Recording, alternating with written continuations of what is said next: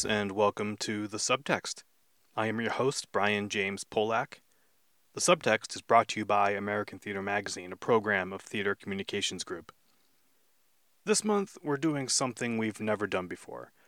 As some of you know, a typical episode features a conversation between me and another playwright. But thanks to the Rona, we haven't been able to do that, so the past few episodes have each been a sort of different expression of life in this very particular time. For this month's episode, we reached out to the playwright E.M. Lewis and asked if she would keep an audio diary for a month. In her first entry, she asks why she would be the one to do a thing like this. And I think after you listen to her share her thoughts and feelings over the course of this episode, the answer to that question will be obvious. Ellen is one of the kindest and most thoughtful people I have ever met. If anybody in this world could help me make sense and find comfort in this time, it's her.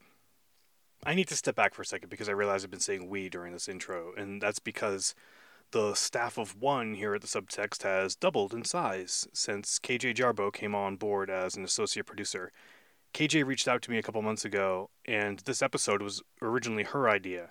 And I'm so excited to share it with you, but before that, I want to introduce you to her, so I gave KJ a call.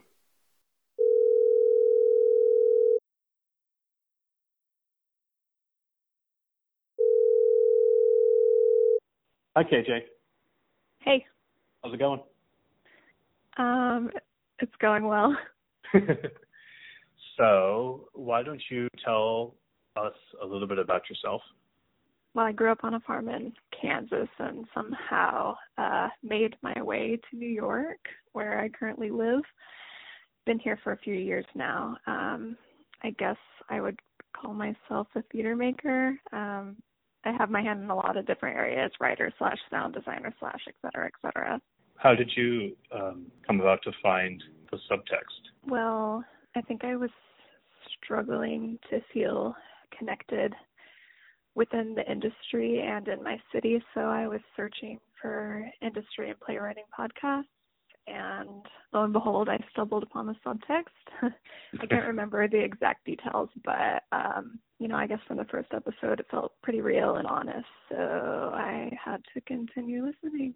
And what uh, what motivated you to reach out to me? Well, the podcast, it, I mean, it marries my interests in sound and playwriting, but most importantly, it demystifies the process of playwriting and it gives listeners the opportunity to connect with writers in a very um, human way. And that's what really drew me in and compelled me to reach out to you to get involved. I'm glad you did. Thanks. because uh, as I said to you in one of your emails, I was recently thinking about finding help and I wasn't sure where to go or who to ask. And then, uh, but I kind of gave myself uh, a mental deadline of, you know, in the next few months, I'm going to see if I can find somebody that might be interested to help. And then, lo and behold, I get an email from you. It was kind of kismet. Yeah. Uh, so I'm glad you I'm glad you found subtext, and I'm glad that you emailed. And I'm super excited to share this first episode that you worked on with everybody. Yeah, me too. Uh, thanks for talking to me, and I'm psyched to introduce you to all of our listeners. Yeah, I'm nervous. I I uh, I hope this is the beginning of a, a long and fruitful partnership. No, I think it'll be good. I'm excited for this. All right, I'll talk to you soon. Okay, chat soon. Bye. Bye. All right, friends. Thanks for listening. Here is E.M. Lewis.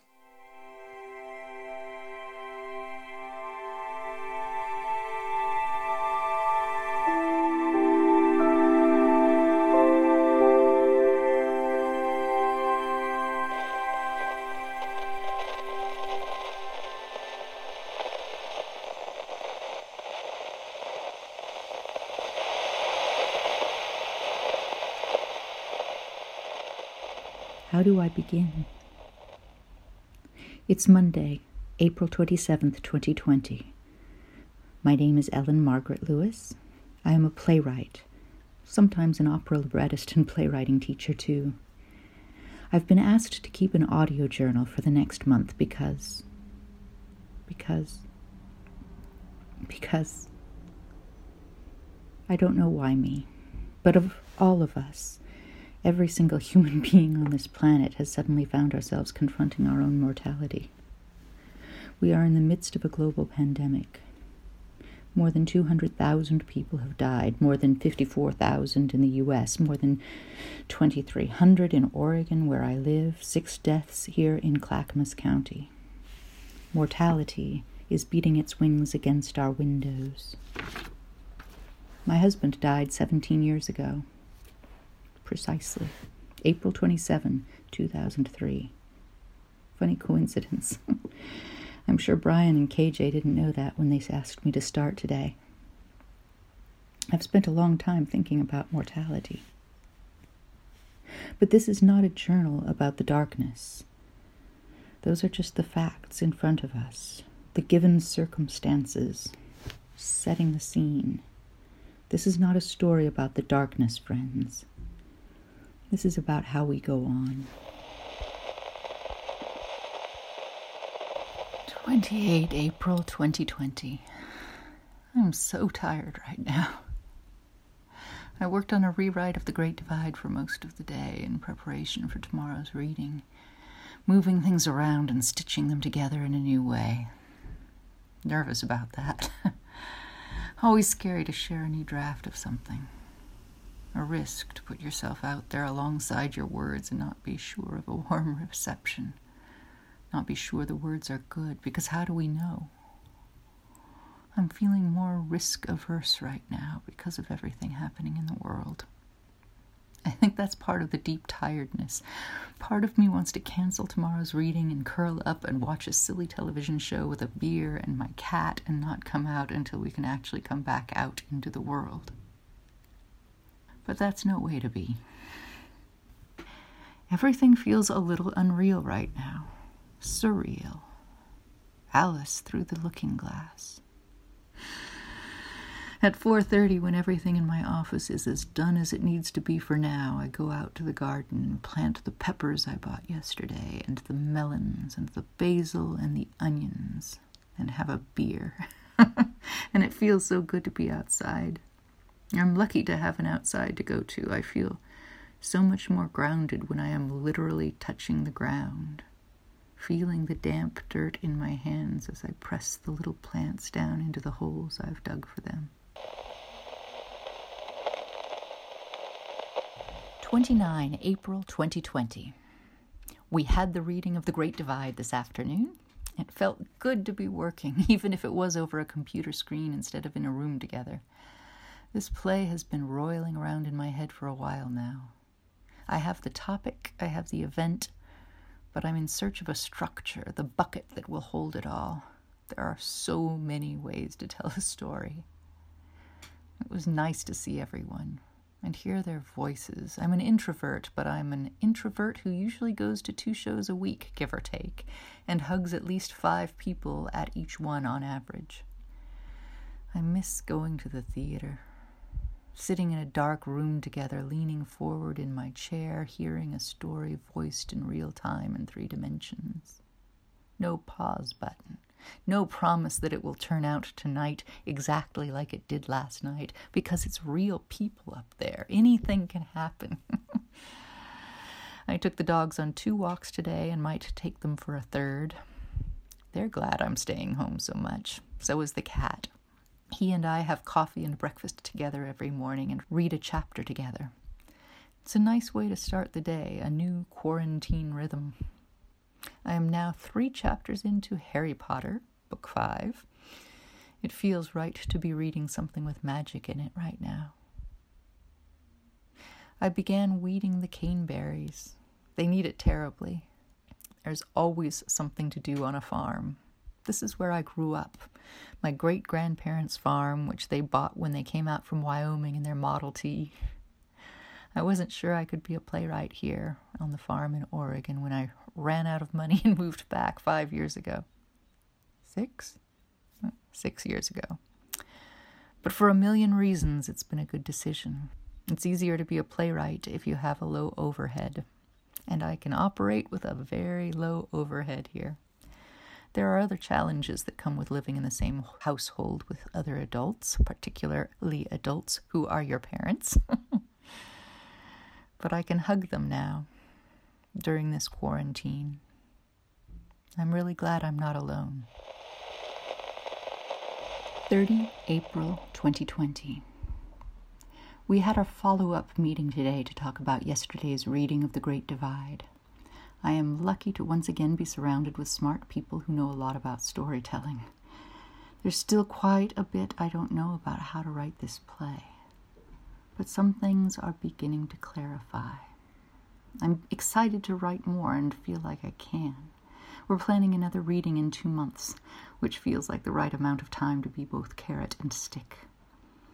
From 1.30 to 2.30 this afternoon, I listened in on Opera America panel discussion, specifically from Women's Opera Network, talking about how we'd like to move forward after all this, and how we think we can. I am still getting to know the opera world, so I like sitting in on this sort of thing to hear how folks talk about the art and the industry. I've loved my forays into learning the craft and practicing the making of opera. It's opened my mind and storyteller heart to all kinds of new possibilities and brought me in contact with some amazing collaborators. I feel twice the impostor, though, in that world that I do in theater. How is it that this Oregon farm girl gets to have this life? I've done a whole lot of work to build it, and I've had so many people help me along the way. But still, it amazes me that this is my life, that I get to tell stories for what passes for a living. Oh one, May 2020. Mom and I did a little shop today, by which I mean that she rode with me in the car while I went in, donning my mask and gloves and being quick about it. She and Dad have been quite good during all this about staying in. I'm scared for all of us, but particularly for them. Every time I shop for all of us, I think, am I bringing something back that will kill them? Maybe that's why I'm finding shopping so exhausting. We have several boxes of disposable gloves on hand because the guys use them in the winery here on the farm, and I'm very, very grateful to my mask makers. I'm still shocked at how suddenly life changed. The last shows I saw were Indecent by Paula Vogel at Artist Rep on March 8th and Pipeline by Dominique Morisseau at Portland Playhouse on March 12th. I remember thinking hard about whether or not I was going to go to Pipeline because other productions were beginning to cancel the rest of their runs in Portland and across the country, and things were beginning to shift. I'm working on a monologue for the Red Door Project, and I thought a lot about that as well as the Great Divide today while I puttered around the farm. Being close to nature is very helpful to me as both a human and as a writer. I should pull out my Mary Oliver books and start reading a poem each day again. And I've been meaning to read some more Wendell Berry. I know I have a few of his books in my library.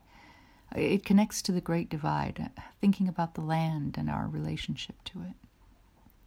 It was a really pretty morning, so I had my coffee and breakfast outside in Mom's St. Francis garden and sat there in my bathrobe in the sunshine reading my Harry Potter book. And then I heard a whirring of wings, and a hummingbird lit on the barbed wire fence near my head and rested there for a moment. There is something very special about a visitation of hummingbirds. Two Canadian geese flew across the bright blue morning sky, honking away. When I walked the dogs around the perimeter of the farm, a garter snake startled me, slithering briskly toward the fence line to get out of our way. In the evening, I spent some time hoeing the asparagus patch and starting in on Dad's baby Christmas trees, which are disappearing under the weeds. It's nice to be able to make something better. 02 May 2020. Rain today. I put coats on the dogs and walk them anyway. Everything smells green and clean and verdant. A bright green and brown and white mallard duck flies up from the pond when we approach. The peas in the garden have suddenly leapt out of the ground as if water was all they were waiting for. We walk again after supper between two magnificent showers, and the light is extraordinary. In the afternoon, I sit in my big red chair with Joe the cat and watch the National Theatre's production of Frankenstein with Jonny Lee Miller as the monster and Benedict Cumberbatch as the doctor. I haven't watched a lot of theater on screen in the last two months because it feels like something less than the real thing for the most part. Mimicry instead of its own thing. Maybe it will get there. I've also needed some quietness. I'm not the sort of person who needs to stuff every minute of every day full of business and busyness, and yet the last year or two or more have felt crammed to the gills with doing. On this rainy afternoon, though, two months into quarantine, I was ready to see a show, and it pulled me in. The design must have felt amazing for those who were in the room. But it was Mary Shelley's big questions about what it is to be human and what it means to be a monster that resonated. Who we care about and who we shun, love and responsibility.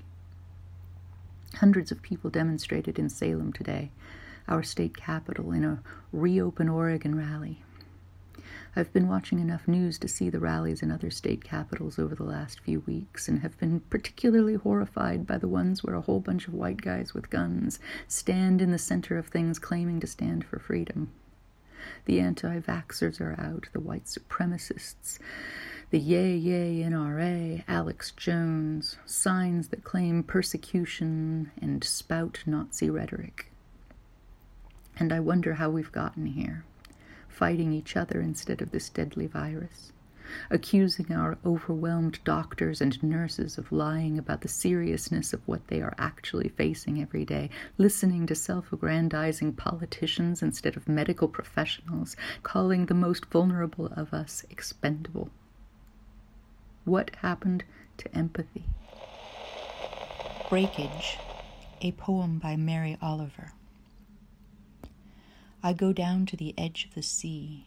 How everything shines in the morning light the cusp of the whelk, the broken cupboard of the clam, the opened blue mussels, moon snails, pale pink and barnacle scarred, and nothing at all whole or shut, but tattered, split, dropped by the gulls onto the gray rocks, and all the moisture gone. It's like a schoolhouse of little words, thousands of words. First, you figure out what each one means by itself the jingle, the periwinkle, the scallop full of moonlight. Then you begin, slowly, to read the whole story. 03 May 2020. In A Wrinkle in Time, Madeleine L'Engle shares the following exchange through a conversation between Mrs. Whatsit and Calvin. In your language, you have a form of poetry called the sonnet. There are 14 lines, I believe, all in iambic pentameter. That's a very strict rhythm or meter. And each line has to end with a rigid pattern. And if the poet does not do it exactly this way, it is not a sonnet. But within this strict form, the poet has complete freedom to say whatever he wants. You're given the form, but you have to write the sonnet yourself. Whatever you say is completely up to you. Maybe we're in sonnet time now, challenged to find the freedom in the constriction. 06 May 2020 Meditations on Three Lost Days. 1. I taught a playwriting workshop a few weeks ago over Zoom that I called Rage on Stage. I'd planned it long before the pandemic and considered canceling or changing the topic, but I ended up teaching it anyway.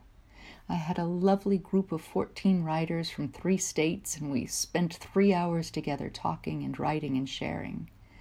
One of the plays I knew I was going to focus on was The Normal Heart by Larry Kramer. It's a play I find myself referencing often when I teach, not only because it's good, but because it is such an absolute demand of a play. It takes you and shakes you and tells you this is not how things should be, and we have to do something about it. I told my little group of writers about seeing the revival on Broadway, and how at the end of the first scene there were eight names that appeared on the big back wall of the stage and after the second scene there were 23. and after the third scene, there were 117. And by the end of the play, the back wall of the theater was filled with names of the dead. One of the groups I belong to has been gathering for a happy hour on Fridays so that we can keep connected to one another. And when I went last time, I asked Michael how he was doing because he was sitting back in his chair and he looked sad. And because I asked, he shared with us that he had just lost someone to the virus. And he talked about theater companies having meetings and meetings and meetings about how they were going to continue, how they're going to go on, but that we aren't going to be able to go on like we did, not when we can't even touch each other. And I remembered that exchange in the normal heart where one of the men lays into the main character and tells him we were just beginning to be able to love each other and touch each other without being ashamed, and you want us to stop? You're telling us we can't do that anymore? It's so unfair that gay men who survived that plague have to face another one, and I grieve for intimacy. I grieve it. I grieve it. I don't even get that much in my everyday life, but I miss it. And that's not even true because I do touch people, even if I don't make love as often as I'd like. I hug, I pat people on the arm, I reach out, people reach back, and we can't do that anymore. I've always written the in- intimacy I craved and imagined, and maybe I can't even have that anymore. Maybe that's lost too. I grieve. Two, I woke up on Sunday and started writing.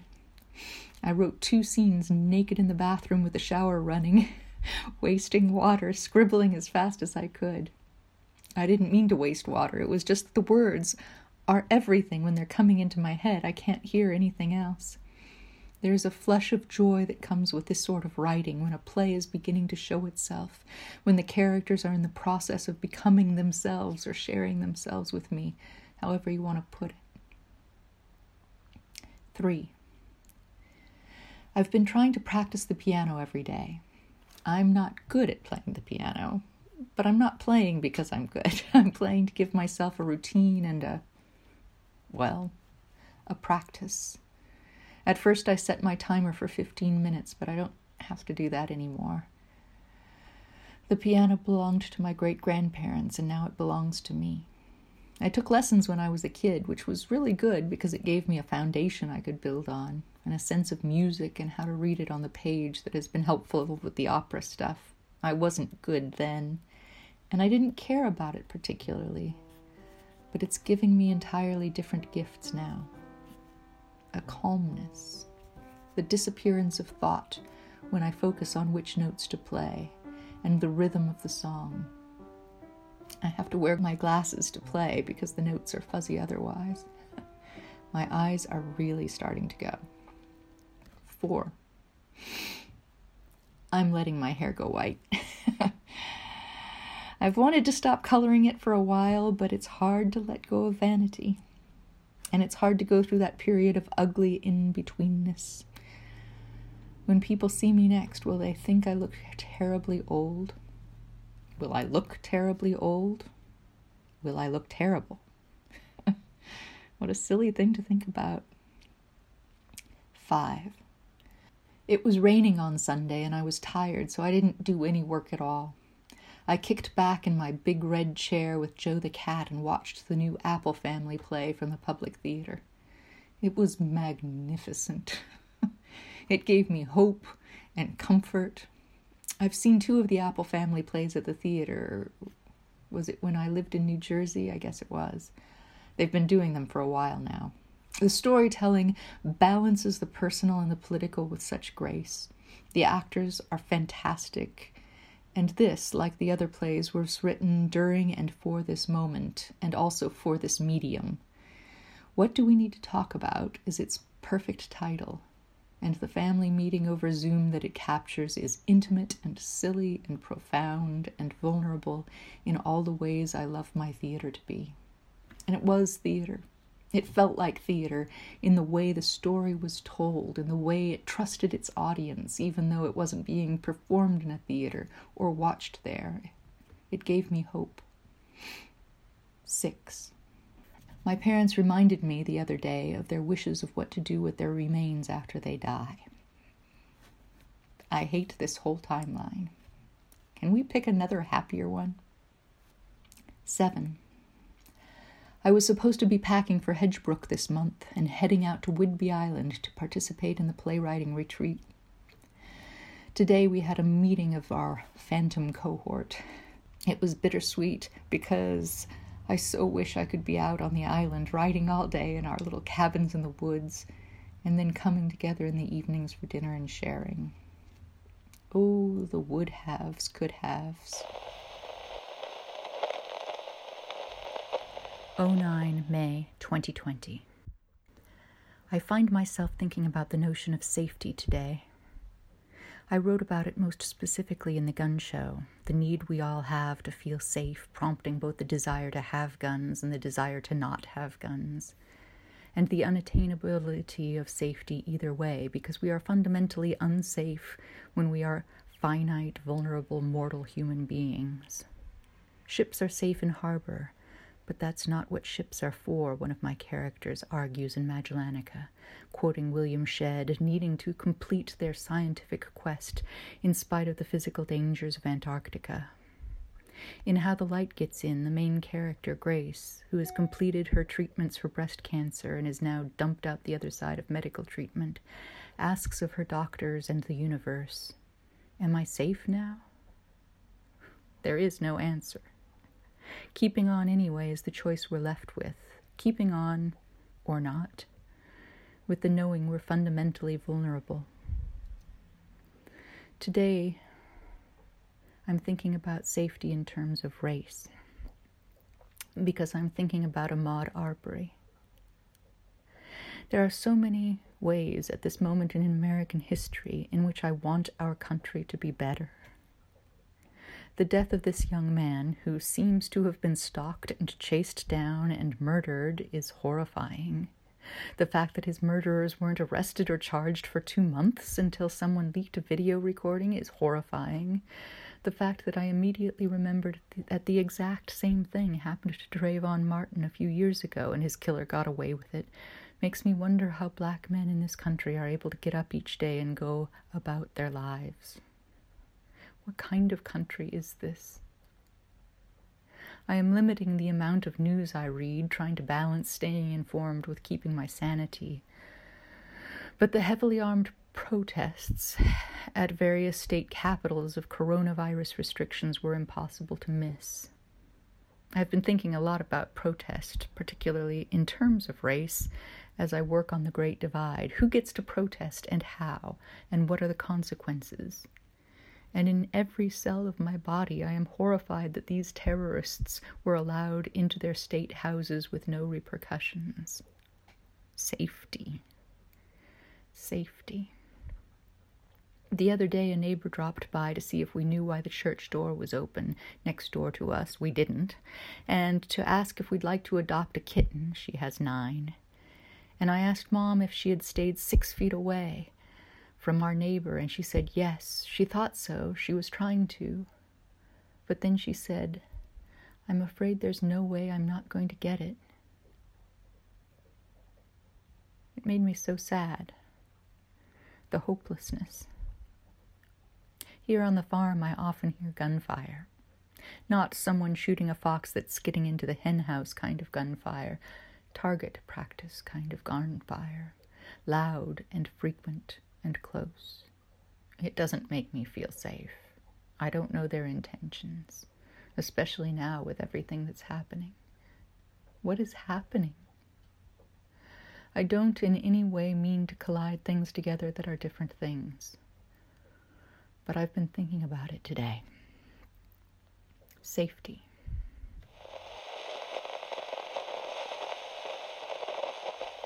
Eleven May twenty twenty. I've somehow contracted poison oak, and the tractor broke, and mom hasn't been sleeping well, so we're all a bit cranky today here in quarantine land. My neck hitches and hurts abominably. Benadryl and cold packs made from baggies of frozen peas help a little. I'm trying not to think about it and not to bite everyone's head off when they look at me funny. I would hate to be quarantined alone, but it's sometimes very hard to be stuck with people and not be able to really get away. I talked with Dan today. That cheered me up. He's a wonderful writer and human being. I really am lucky to have good friends. We talked about our writing projects in progress and how they're going, about how to stay focused and get work done when time is meaningless and the days slip by so easily. It felt good to check in with him about that. I picked the first strawberry from my little strawberry patch today and ate it. That was a very nice thing. I ordered a few books last week and they came in the mail. One of them is called Think Little by Wendell Berry. I love it so far. I can think of no better form of personal involvement in the cure of the environment than that of gardening, he says. A person who is growing a garden is improving a piece of the world. it's not just about gardening, though. It's about making a fundamental shift in how we think about our place in the world. I'm all for that. I'm ready. It feels like the time is now. After I get another bag of frozen peas to put on my neck. 12 May 2020. It's been a day full of everything. I began by having a planned chat with Nate in Chicago, and it was lovely to catch up with him and hear what he's been up to. He's just finishing up his degree in directing at Northwestern, and of course, with the world as it is, his final project, final semester, and prospects for the immediate future are foobar. But he's hanging in there. Then I talked with Bob in Maryland via FaceTime, which was great. He's a fabulous fellow playwright. And we've both been invited to talk with Alex at First Stage later this month about making new plays, since they premiered plays of ours gave us a good excuse to reach out to each other and to talk about maybe working together on something. We read a play in the evening during our Linestorm meeting, a fun comedy by Rich. It was great to see everyone in our little playwriting group, even if it was on a computer screen. Lots of connecting with people, in spite of the quarantine. I've been having some really wonderful long talks with people over the last two months as if being quarantined is making us reach toward each other in new ways and understand how much we need each other. In the midst of all this connecting, I found out that Dave died. Dave worked at Artists Rep in Portland for years and years. That quiet, kind, funny sound technician who listened more than he spoke and was always there for every project, helping to figure out how to make things work wasn't that old. He worked with us on Magellanica, my epic Antarctic play. Maybe another reason we're reaching toward each other right now is that everything feels so fragile. Everything is so fragile. It always is, it always has been, but now the cracks in the beams have been made visible, and we can hear them creaking ominously. 13 May 2020. It rained most of today. I got in a piano lesson as I managed to do more days than not and walked two miles up at the Abbey Hill, which was a nice change. I made cream of asparagus soup from scratch and it turned out fabulously. And the American Theater Critics Association announced the winner of the Steinberg ATCA Award which was me for my play How the Light Gets In, which premiered last year at Boston Court, Pasadena. it's a really personal play. Written as I was dealing with a breast cancer diagnosis and living through surgeries and radiation treatments and fear and anger and lots of other emotions. Too many emotions to have by myself. So I invented four imaginary friends to help me through it along with the real life friends who helped me through it. I had amazing support as I worked on the play, particularly from everyone at Boston Court, especially my director, Emily Beck. She walked with me from the earliest of scribbled scenes to workshopping drafts at Boston Court and Chautauqua, through the beautiful world premiere production where we wrestled it up onto stage with the most amazing actors and designers. I have the privilege of working with such great people on an amazingly regular basis. I feel lucky and grateful. 15 May 2020. How is it the middle of the month already? I don't understand how we got here. The days blur, the weeks blur. What did I accomplish yesterday? What have I done today? I've been doing things. I swear I've been doing things, but I'm not sure what. I walked two miles at the Abbey again today because getting back into a routine of exercise would be a lovely thing to gain from this pandemic. I'm reading. I'm cooking for the family. I'm keeping up with my emails and small gigs that come my way. It doesn't seem like I'm doing enough. What should I be doing? What do I want to do? 16 May 2020. I don't feel well today and I don't do much. No walk. Well, I walk the dogs, but that's it. I sit in my big chair with my cat curled up under a blanket and listen to the rain fall outside my window. I've agreed to write something for Josh over at Profile for a fundraiser, and I scribble my scene in a notebook longhand. It's odd to write something with a bunch of other writers, with their scenes coming before, like a really intense game of telephone, testing to see how well we're listening to each other and how well we can figure out how to tell our part of the story. I think of Arthur Miller's words. Wasn't it him who said, Every play is about the chickens coming home to roost? I try to write my chickens well. 17 May 2020. Today is a new day. Today is Sunday. I help my mom log into her church live stream on YouTube, then put all the ingredients for bread into the bread machine, then take a walk at the Abbey, getting back into that groove, enjoying the sunshine, then try out a new recipe for dinner shepherd's pie. 18 May 2020. What does all this mean?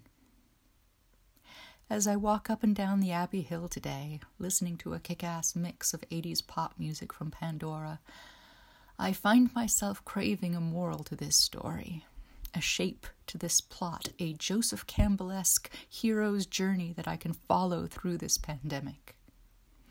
I'm not a particularly religious person, so I'm not looking for an answer in church or from God.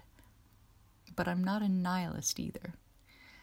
I see beauty and shape and structure to the natural world around me. I feel my spirit lifted when I hear Bach or see my garden growing from seeds I planted. There are seasons that come in turn and songs that begin and end. What is the shape of this story? More than 318,000 people around the world have died from the coronavirus in the last few months. More than 90,000 people have died here in the United States. It would be wonderful if we actually had a president in our country, a real one who could help craft a story around our actions, a story about coming together in times of crisis, about helping each other when people need help, about thinking of the common good. But all we have is what we have a great hole of a thing spitting lies and vitriol via Twitter, flinging blame at everyone around him, fanning the flames of division. Okay, so the story isn't going to come from him. So I guess it has to come from us. Very democratic. One of the most powerful books I've ever read is called Man's Search for Meaning. Viktor Frankl wrote it after surviving the Holocaust, living through World War II in a Nazi concentration camp, losing everything, but not letting everything be lost, holding on to some sense of himself, of humanity in the most impossible of situations. It's not a very long book. I highlighted and underlined most of it because it's really good. It spoke to me when I was feeling hopeless. Reading it made me feel made me feel not alone in questioning everything. But also it gave me a sense of responsibility for my own story. I get to own its meaning. No one can take that away from me. Here's a story. Remember Dave, the Dave, the sound guy who died last week? Who wasn't very old, who didn't say much, but was always there quietly making the theater work? Well, his family is coming into town to sort out his affairs. And what a terrible time to have to try to figure out how to do that impossible thing. How do you travel? Everything is closed. Everything feels dangerous and sad. They were going to stay in their van somehow because they didn't know of any hotel that would be open or safe. So Christine, who worked with Dave a long time, has figured out a place for them to stay, and we're all pitching in for the house and some groceries. And she's also been gathering people's stories about Dave and sharing them with Dave's mom, so she'll know he was cared about. He was part of our theater family. He was valued. He mattered. I want this to be about that. I want this to be about the high school kid here in Oregon who figured out how to make clear masks for people like him who are hard of hearing or deaf so they can keep reading lips but be safe. I want this to be about those doctors without borders who went to the Navajo reservation to help that community, which has been so devastated by this disease. I want this to be about the nurses and doctors who go to work every day and help people, even though it must be terrifying and devastating. If this story has a shape, I insist that we drag it upwards toward meaning and grace and goodness and kindness and hard work and decency. It's hard to know what kind of story you're in when you're still in the middle of it, but I know what I'm aiming toward. It feels a little bit like drowning now, but I'm going to keep swimming toward the surface toward the light and the air and the people I care about. Until I'm dead, I'm going to keep swimming. Swim with me, friends. Keep swimming. 19 May 2020. I remember chatting with this guy when I was living in New Jersey. We had both paused along the trail that ran the length of the canal, him running and me walking, and I said something innocuous like, I love this trail and he said something like, It gets kind of boring running the same trail after a while. I was so surprised at what he said because I walked that trail three or four days a week, and every single time it was different. But he was running, and I was looking. My daily walks around the farm with the dogs are the same way. We often go two or three times, but there's so much to see. The tomatoes have begun to flower. The weeds are taking over the back garden in all this rain, and it's too wet to hoe. The ducks are back in the pond again. Augie has caught a snake in the fence line. The creek is up. What kind of wildflower is that? Do you hear the hum of the bees? Do you feel the rain on your face when you turn it up like a flower to the sky? Mary Oliver talked frequently about her walks, about the natural world that inspired so many of her poems. Stuck here in one place, one beautiful place for so long, I am beginning to walk like a poet. 21 May 2020. I don't want to do anything today. I don't want to talk to anyone. I don't want to do anything. I don't want to be productive. I don't want to write. I don't want to take a walk. I don't want to make my bed. I don't want to be civil. I feel exhausted. I feel weighed down by uncertainty, which is heavier than I would have imagined. I feel disconnected like a useless old rotary phone that dials in circles but doesn't reach anyone. I lie on the floor. I close my eyes. I breathe. I think about the emails I should be returning and the jobs I should be doing and the plays I should be reading in my unmade bed, but I don't get up. My mom asked the other day if I wanted to do something special with my prize money from the Steinberg Award, and I told her I wanted to go to Hawaii. I didn't even think before I opened my mouth, I just said it. Someplace far that you have to go in an airplane to get to I've never been to any place where the water is warm, but that's what I dream of. Wading out into water that is warm, floating there in warm water with the sun shining on my face, with lush green, verdant jungle beyond, and an icy cold drink of some sort waiting under my pink umbrella, served by someone impossibly handsome and smiling down at me, served in a coconut or a pineapple. 22 May 2020. This day was so full. I walked up at the Abbey this morning because I knew I wouldn't get a walk in if I didn't do it right off the bat. Not too many people walking today. I wear a bandana when I'm walking that I can pull up over my nose and mouth. I wrote a 10 minute play called The Third Prisoner for Portland Center Stage and sent it in because it was due today.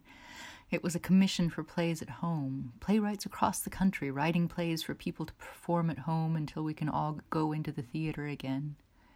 I rather like what I wrote. It's about, well, about the letting the light in when you are beset with darkness. The New York Times has released their Sunday front page U.S. deaths near 100,000. An incalculable loss is the headline. They were not simply names on a list, they were us. It's still pretty dark. But the country is opening up anyway. Businesses everywhere, cautiously or insistently. All afternoon, I work with Damaso and our team from Artists Rep. They've gotten a PPP loan to hire folks to put theater artists to work, and we're making my five part epic Antarctic play Magellanica into an audio play. And it's very exciting. Their production of the world premiere was one of the most thrilling experiences I've had in the theater and we get to have the whole original cast back and make it into something wonderful and new. We have to rush to adapt the script from a play that will be watched by an audience to something that will just be listened to. And in the conversation as we work, Damaso asks if I will come on Wednesday and the days after to the rehearsals and the recording sessions. And I pause because I haven't been out. Not like that. Not for work, not for months now. I dance around it for a moment because he took me by surprise. And because I'm afraid. They will be tremendously careful. Christine has a plan, literally a floor plan, that keeps everyone six feet apart. We will be with each other, but we cannot hug each other. I'll go, and I will stay six feet apart and I'll wear my mask and I will not hug anyone, even Barbie, even Vin, because we care about each other and we want to keep each other safe. What a strange world it is now.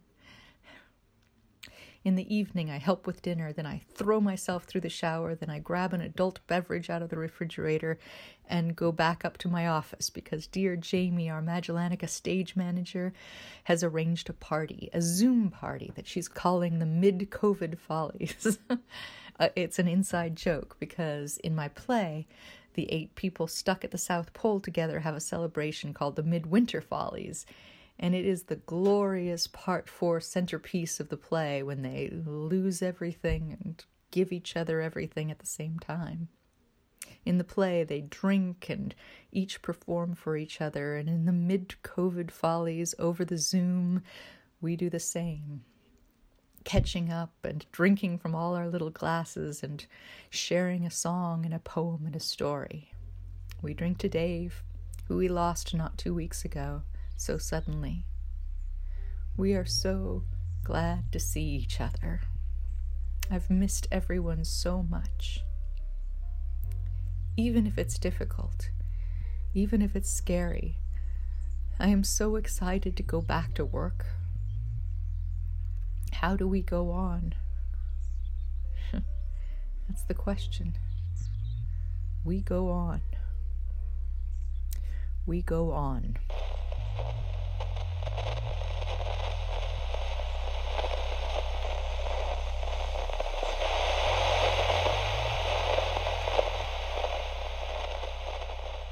Want want to thank Ellen for being so generous with her thoughts and her time.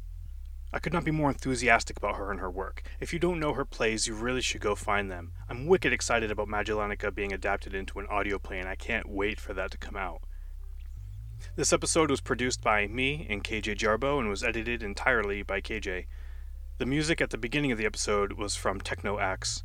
The outro music is by our new best friend, KJ Jarbo. The theme for the subtext is by International Pen Pal. Thank you to American Theater Magazine and Rob Weinert-Kendt. And thank you, new associate producer KJ, who I am really psyched to be working with now. Follow the Subtext Podcast on Twitter at Subtext Podcast. Send us an email if you have anything you'd like to say. The address is thesubtextpodcast at gmail.com. And if you're still listening at this point, that means you really like us, and you should go rate and review the subtext on Apple Podcasts or wherever it is you get your podcasts. The play filling me up this month is Three Antarcticas by Christina Dashak, who I interviewed actually on the subtext back in January of 2019. Three Antarcticas is an incredible story that explores the entire history of humans in Antarctica through the lens of gender, queerness, and climate change. Check it out if you can.